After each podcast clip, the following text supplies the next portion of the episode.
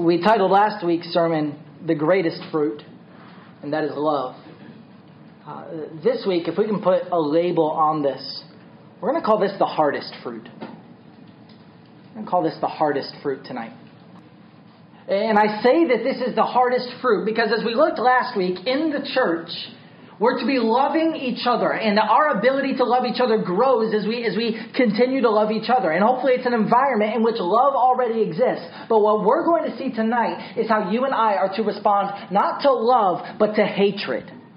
How is the believer to respond to persecution from the world?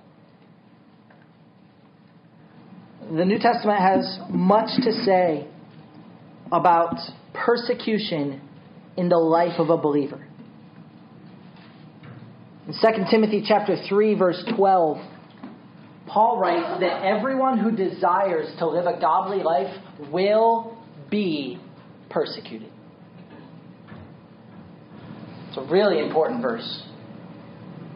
Everyone who desires to live a godly life will be persecuted. In other words, what Paul says in 2, Corinthians, 2 Timothy chapter 3 verse 12 is that if you desire to live godly, if that is your desire, which that is to be the desire of every single believer, if you desire that, persecution is coming your way. Living a godly life will draw persecution, it will draw opposition, it will draw resistance, it will draw hatred. Make no mistake, the world will hate you if you are living like Christ. That is a rule. Like, I think when we look at the topic of persecution, it's easier for us to say, yeah, there are people in the world that are being persecuted, but, but we're in America, we don't, persecution isn't really here, so it's all good. That's not what Scripture tells us. Scripture tells us that if you're living like Christ, persecution will come. Now, it may look different in different parts of the world, but in some form, persecution and hatred comes to followers of Christ. Because the world, the unbelieving world, cannot, cannot love followers of Christ. They can't. Jesus is going to explain that in this passage. The, the fundamental relationship that the world has towards believers is that of hatred. Persecution will come your way if you desire to live a godly life. In Matthew chapter 5, the Sermon on the Mount, Jesus is describing true believers. And, he says he says this, listen to this really carefully. Blessed are the persecuted, for theirs is the kingdom of heaven. When Jesus says that in Matthew chapter 5, it's, it's as if he's asking, answering a question. Who, who are the ones who will be in the kingdom of heaven? Who are the ones that are truly saved? Who are the ones that will dwell forever with God? Jesus answers that question with one word the persecuted. Because in Jesus' mind, there's no difference between someone who is following him and someone who is going to receive persecution. It's a rule. To desire to live godly, to truly be a Christian, means that you are conducting your life in such a way that you're going to draw hatred from the world. You can't help it. So, knowing that persecution is coming our way, I want you to hear these words from Jesus that he speaks to the disciples, with the disciples specifically in mind, but with the knowledge that everyone who is truly a follower of Christ will endure persecution. I think we'll find these words helpful tonight. Listen to this. Verse 18. If the world hates you, you know that it has hated me before it hated you. If you are of the world, the world will love its own. But because you are not of the world, but I chose you out of the world, because of this, the world hates you. Remember the word that I said to you a slave is not greater than his master. If they persecuted me, they will also persecute you. If they kept my word, they will keep yours also. But all these things they will do to you for my name's sake, because they do not know the one who sent me. If I had not come and spoken to them, they would not have sinned. But now, They have no excuse for their sin. He who hates me hates my Father also. If I had not done among them the works which no one else did, they would not have sinned. But now they have both seen and hated me and my Father as well. They have done this to fulfill the word that is written in their law. They hated me without a cause. But when the Helper comes, whom I will send to you from the Father, that is the Spirit of truth, who proceeds from the Father, he will testify about me, and you will testify also, because you have been with me from the beginning chapter 6, verse 1 These things I have spoken to you, so that you may be kept from stumbling. They will make you outcasts from the synagogue. But an hour is coming for everyone who kills you to think he is offering service to God. These things they will do because they have not known the Father or me. But these things I have spoken to you so that when their hour comes, you may remember that I told you of them. These things I did not say to you at the beginning because I was with you. Jesus looks to his disciples and he knows what's about to happen as soon as he leaves. When Jesus leaves, all of the hatred and wrath that the world is pointing towards Jesus will be transferred to his followers more specifically than anyone, it will be transferred to his disciples. He knows that the world will hate them. He promises even that the world would kill them. And with that knowledge of what his disciples are about to endure, he arms them with these truths. And what, the reason I drew your attention to those other passages of Scripture is because what the disciples endured, you endure. Now, it may not be to the same level, it may not lead to your death. But the theme of persecution for followers of Christ is consistent through all of Scripture. And so I believe what Jesus says to his disciples here is equally encouraging to us. So, as we break this down, knowing that persecution is coming to true followers of Christ, I want to give you two reminders for the persecuted. Two reminders for the persecuted. And, and just lest this is unclear, you, you, you could put a mark by the persecuted and just in parentheses write every believer. Every true believer, because that's how Jesus understands his followers. That they will be persecuted. The world will hate them if they're desiring and living in a way that is like Jesus. Two reminders for the persecuted. Number one, persecution is a reasonable trial. Persecution is a reasonable trial. In chapter 5, from verses 18 through 25, the message that Jesus seems to have for his disciples is that what they're about to endure makes perfect sense. It's reasonable. It's, it's logical any other way just wouldn't add up, except that the followers of Christ would receive the same hatred that Jesus himself received. Jesus starts to show his disciples why the persecution that is coming their way is a reasonable trial. So, why? Why is it a reasonable trial? Why is this persecution that they're about to undergo, why is it reasonable? Or why does it make sense? Why is it logical? Several reasons here, and we got lots of subpoints tonight. Okay, so the first reason that this is a reasonable trial is that Jesus was hated first. The first reason that persecution for the believer is a reasonable trial is because Jesus was hated first. In verse 18, Jesus says, If the world hates you, you know that it has hated me before it hated you.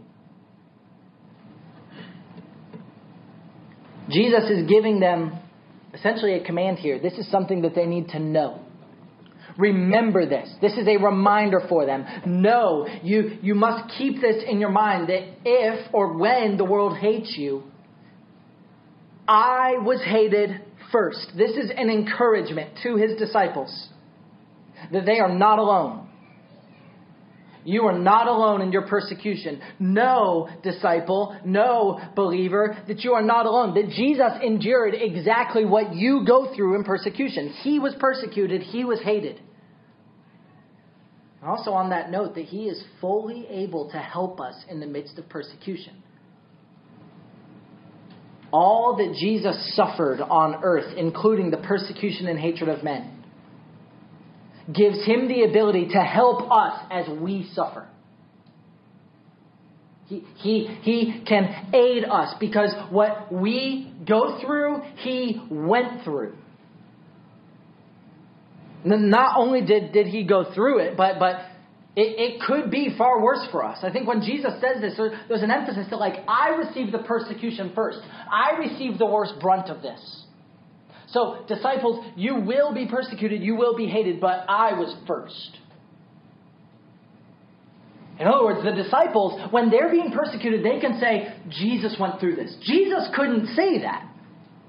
Jesus was, Jesus was, was the first to undergo persecution for who he was. The disciples were simply persecuted because of their association with him. So he says, Remember, know this, that if they hate you, I was hated first. So, first reason, why is this reasonable? Because Jesus was hated first. If he was hated, surely we will be hated. His disciples would be hated. Second reason, why is this reasonable? Because you are not like the world. Why will you be hated by the world? Because you are not like the world. Look at verse 19. Jesus says, If you were of the world, the world would love its own. But because you're not of the world, I chose you out of the world. Because of this, the world hates you. So Jesus says, Look, if you were like the world, they would love you the world naturally loves the people that are like the world. Unbelievers naturally are, are going to be drawn to other unbelievers in a way that they're not to believers. Even, even Jesus, Jesus teaches in, in another place that even, even a Gentile loves the ones who love him. But, th- but that it's only with Christ in us that we could love our enemies. Similar truth here. Like it's natural for the world to love itself.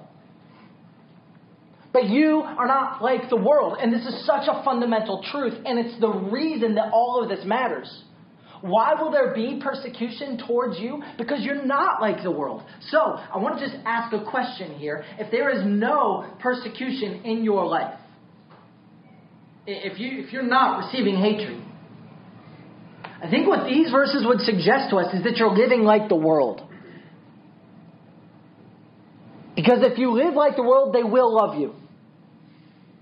It's when you're living in a way that is completely unlike the world that that will draw hatred. That's, that's why Jesus drew hatred. That's why the disciples would draw hatred, because they were not like the world. And Jesus, knowing that this is to be true of every believer, that they won't be like the world, tells them, You will be persecuted, because you're not like them. You don't live like them. You don't love what they love. You don't do what they do. This isn't your home. Because it's not, because you're not like the world, it just makes sense that you would be persecuted. It's reasonable. It's logical. It's, it's a reasonable trial because you are not like the world.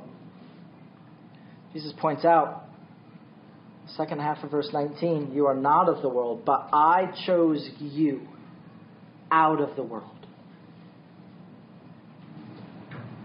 Just know that to be a follower of Christ is to be different. You're not supposed to blend in.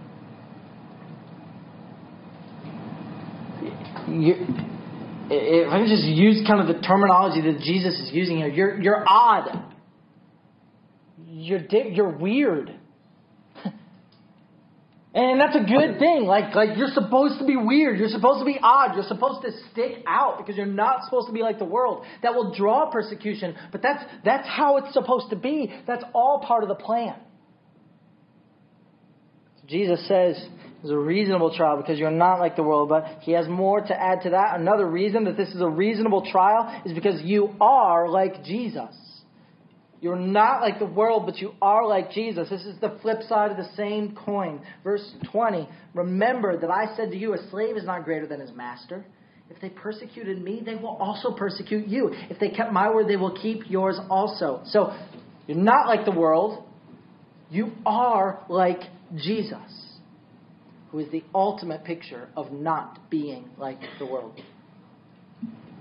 So, we've already covered that Jesus endured what you endure. What Jesus drives home in this verse is that a master, which is Jesus,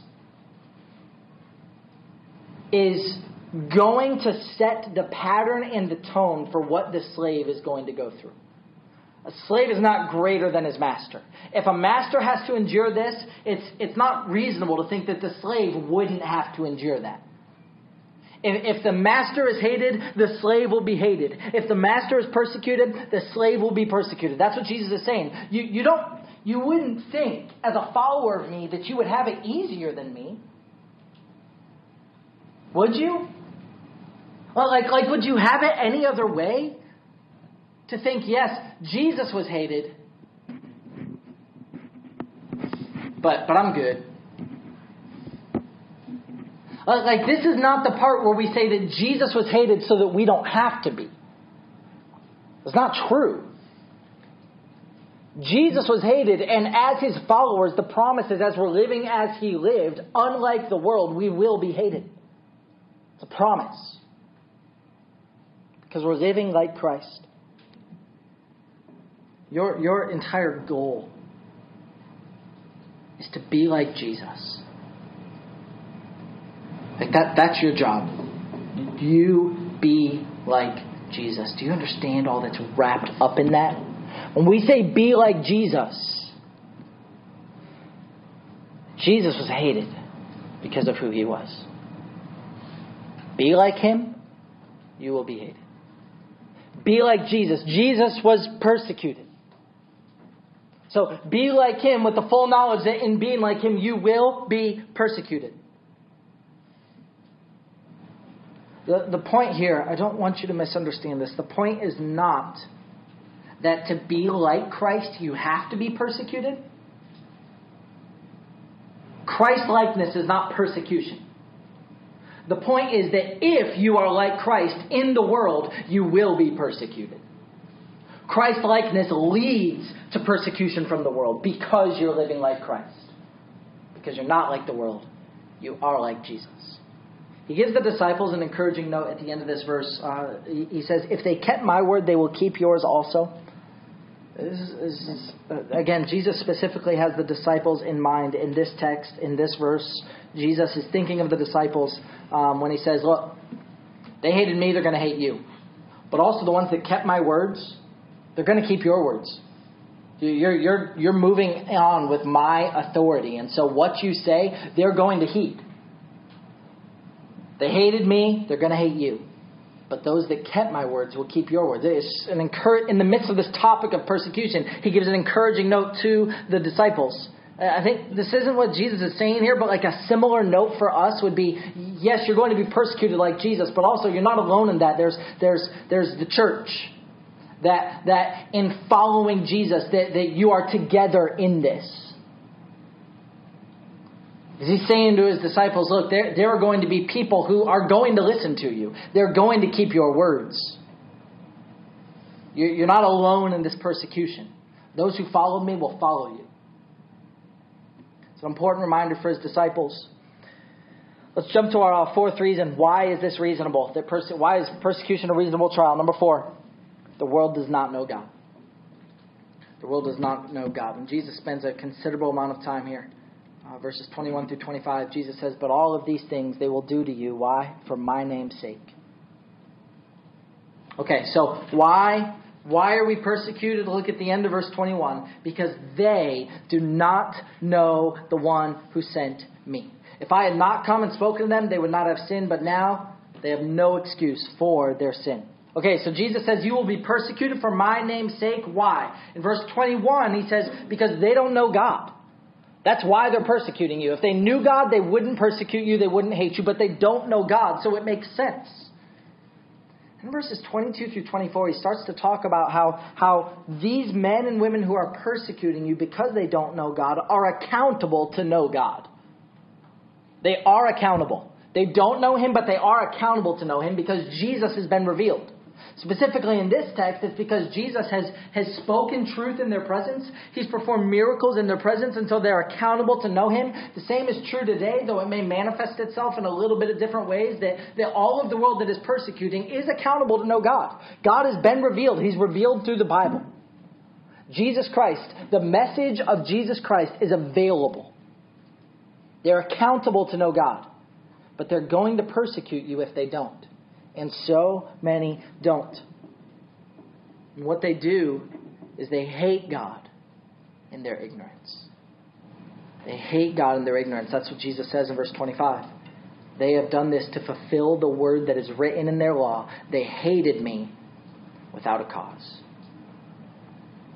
So, persecution is a reasonable trial. It, it just makes sense. That to follow Christ means you will be hated. It just makes sense. Jesus finishes this conversation, though, by pointing out a very different second reminder for the persecution. One, persecution is a reasonable trial, but number two, persecution is not a reason for turning away. Persecution is not a reason for turning away.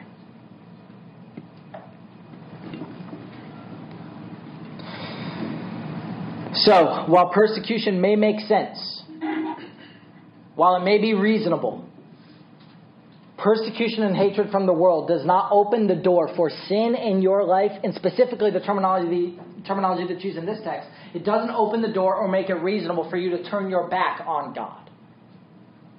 It is not a reason for turning away. Okay, so a few reminders here. In the midst of persecution, what is Jesus telling his disciples? In the midst of persecution, one, keep preaching the gospel. In the midst of persecution, keep preaching the gospel. In, in verses 26 and 27, Jesus returns and starts to talk to his disciples about the Holy Spirit. And we have to ask the question, why does he return to this? He's talking about persecution, and then he has this, this couple verses where he's talking about the fact that the Holy Spirit's coming and that he's going to testify about Jesus. Let's read 26 and 27. We're in the middle of this topic of persecution, and Jesus says, When the Helper comes, whom I will send to you from the Father, that is the Spirit of truth who proceeds from the Father, he will testify about me, and you will testify also, because you have been with me from the beginning. Jesus refers to the Holy Spirit as the Helper. It's an interesting note in light of the fact that he's talking about persecution and hatred in which his disciples would need help. They're, they're going to need all the help they can get to endure this, though it be reasonable, difficult trial.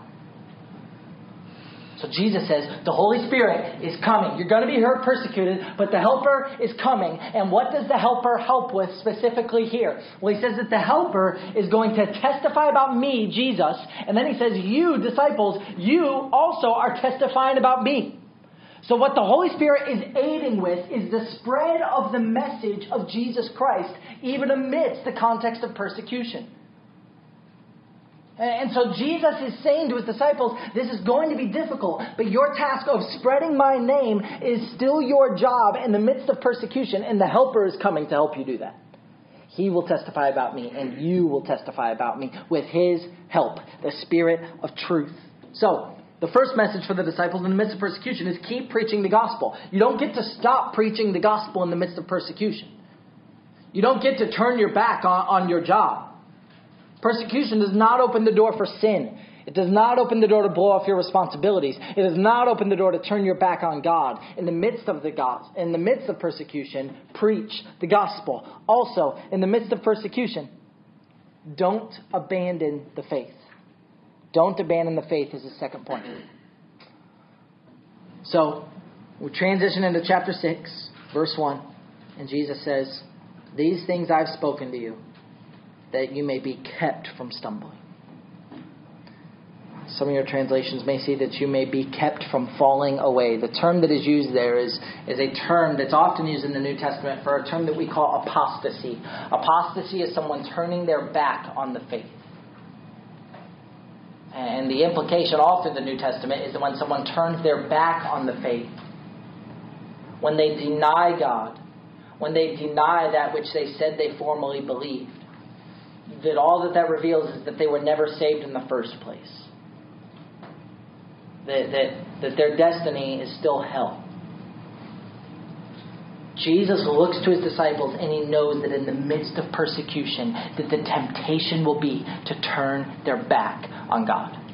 When they are hated for who they are, that the temptation will be to turn away. Jesus says, I'm telling you this so that when you're persecuted, you won't stumble, you won't turn away, you won't abandon the faith, that you'll know that this was all part of the plan. Persecution raises that temptation. Jesus says it's not a reason to abandon the faith. But what are we to do? We don't abandon the faith. Rather, the third thing to do in the midst of persecution is remember Jesus' words. Remember Jesus' words, and he says that in verses 2 through 4. Here's what they're going to do to you. And then, again, the disciples specifically in mind here. They will make you outcast from the synagogue. An hour is coming for everyone who kills you to think he is offering service to God. They will do these things because they have not known me. But these things I've spoken to you so that when the hour comes, you may remember that I told you of them. That's a really important statement by Jesus. I've told you all of this so that when this time comes, you will remember that I told you this was going to happen. I think in the midst of persecution, it's often easy to think that this isn't right. When you are being hated for living like Christ, hated for what you believe, it's easy to think, this is wrong. This is not the way it's supposed to be. I can help you tweak that thinking. This is exactly the way it's supposed to be. This is the plan. This is all part of the plan that Christ has for his followers. That they would be hated, that they would be persecuted. And in the midst of all of that, that they would love their haters and their persecutors and thus declare what Christ has done in their heart. They would continue to preach the gospel, that they would not abandon the faith, that they would remember that Jesus said that this was coming. Look at what the disciples are about to endure in verse 2. They're going to be thrown out of their, call it their place of worship, the synagogue. They're made outcasts from the synagogue. An hour is coming for everyone. Look at this. He just mentions uh, an hour is coming for everyone who kills you to think that he is offering service to God. He looks at his disciples and he says, People are going to kill you. You're going to die because of what you believe. And not only are you going to die for what you believe, you're going to die from people who think they're doing God a favor by killing you. People are going to come at you with religious convictions to kill you. Again, specifically thinking of the disciples. This is not a promise that you are going to die for what you believe, for every believer. He's looking at his disciples and encouraging them for what's coming. The disciples are going to die for what they believe. Some of them at the hands of those who think they're offering a sacrifice to God by killing these men. Jesus may have in mind here the, the Apostle Paul. But before his conversion, when he's going about with religious conviction persecuting the church. But in the midst of that, the Holy Spirit is working to cause the gospel to spread exactly what was promised in verses 26 and 27. So, Persecution is coming. I, I want to just make a few notes. That as you live in America, where there is religious liberty, persecution is different here than it is in many areas of the world. It's not absent. It's different, but not absent. You are not in a persecution free zone. What Jesus spoke is true. Persecution in America probably won't lead to your death. You know, it, it, may, it might, but it may not lead to physical abuse the way the disciples were. But it will definitely lead to hatred it will definitely lead to hatred because, because it's logical. That's that first point. It just makes sense. Of course it will lead to hatred. You aren't like them. You are like Jesus. If they don't know God, they will hate you.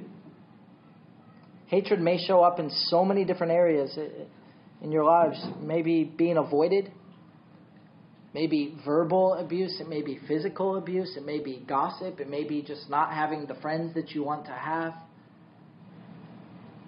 But all of that is a reasonable trial. It just makes sense. So you will be persecuted, you will be hated.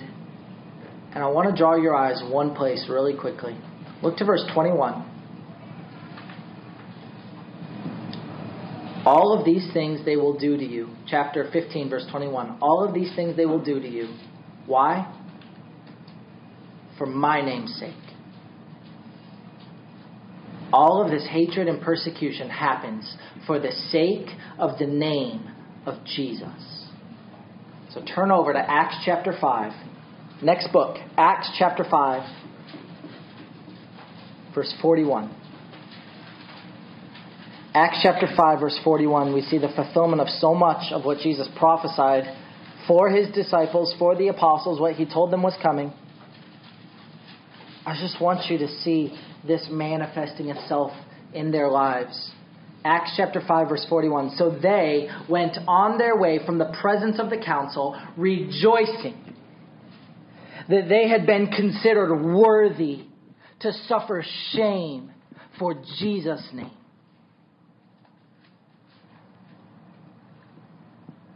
Disciples and apostles of Jesus, specifically in mind here, who are enduring persecution as the church is spreading in the beginning of the book of Acts. And as they're being persecuted, they're, they're, they're before a council and they're enduring shame and hatred and persecution. And what they're doing in the midst of that is they're rejoicing. Why are they rejoicing? Why are they rejoicing? Because they have the privilege, the, the privilege that they are worthy to suffer shame for the name of Jesus. When the apostles endured persecution, they didn't say, Why do I have to endure this? They said, Hallelujah, that I would be counted worthy to get to represent Jesus amidst persecution. That is amazing. That they would consider persecution a blessing. Because it makes sense. It's how it's supposed to be that we would represent the name of Jesus, and that that would draw the hatred of those that do not follow him.